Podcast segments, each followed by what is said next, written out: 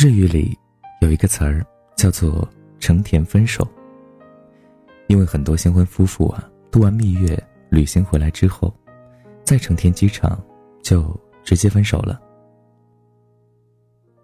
回城里边，赵新梅曾说，结婚以后的蜜月旅行是次序颠倒的，应该先共同旅行一个月，一个月舟车仆仆以后，双方还没有彼此看破，彼此厌恶，还没有吵嘴翻脸，还要维持原来的婚约，这种夫妇保证不会离婚。一个人的旅行是冒险，两个人的旅行是传奇。一次旅行就像过完了一次人生，一个人的旅行是和自己的对话，两个人往往是更加丰富的挑战。庆幸的是，两个人在这一次短暂的人生里走过繁华，寂静之后啊，仍旧不离不弃。所以说，为什么说结婚前一定要去旅行呢？接下来我告诉你十个原因。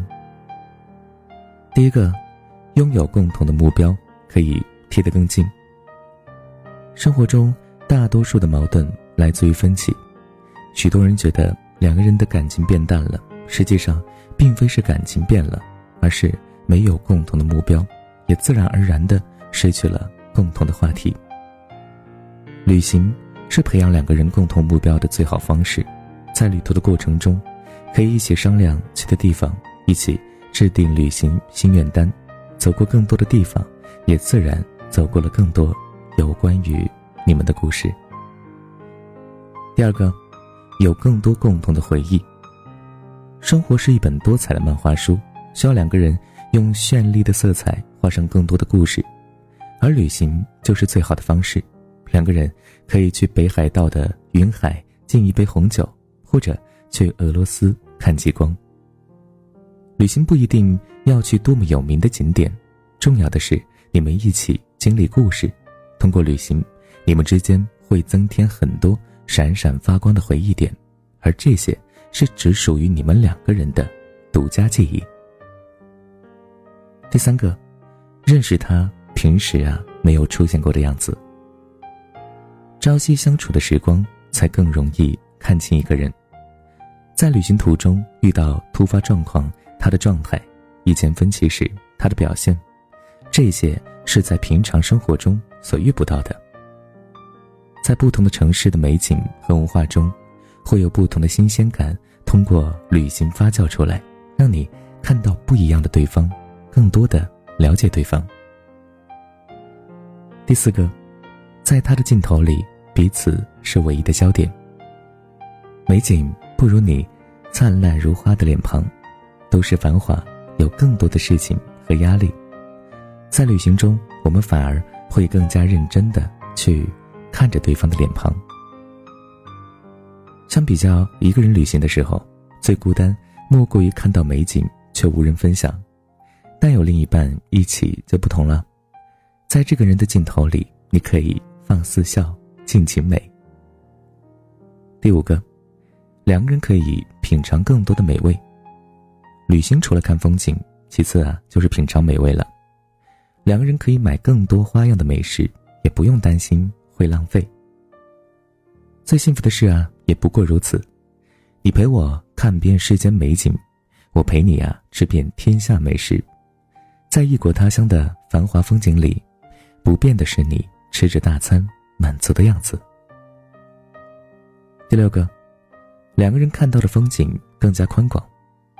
两个人有着更加广阔的视野，看到的风景也更加的多姿多彩。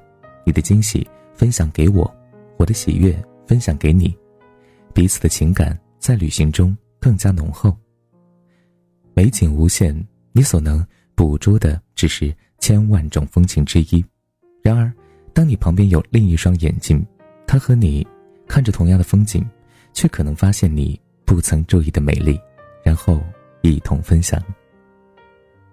第七个，有伴无患，更加勇敢冒险。不知道你有没有一个想去而不敢去的地方，而现在两个人出发，相互陪伴，勇气也会翻倍吧。有他在就什么都不怕了。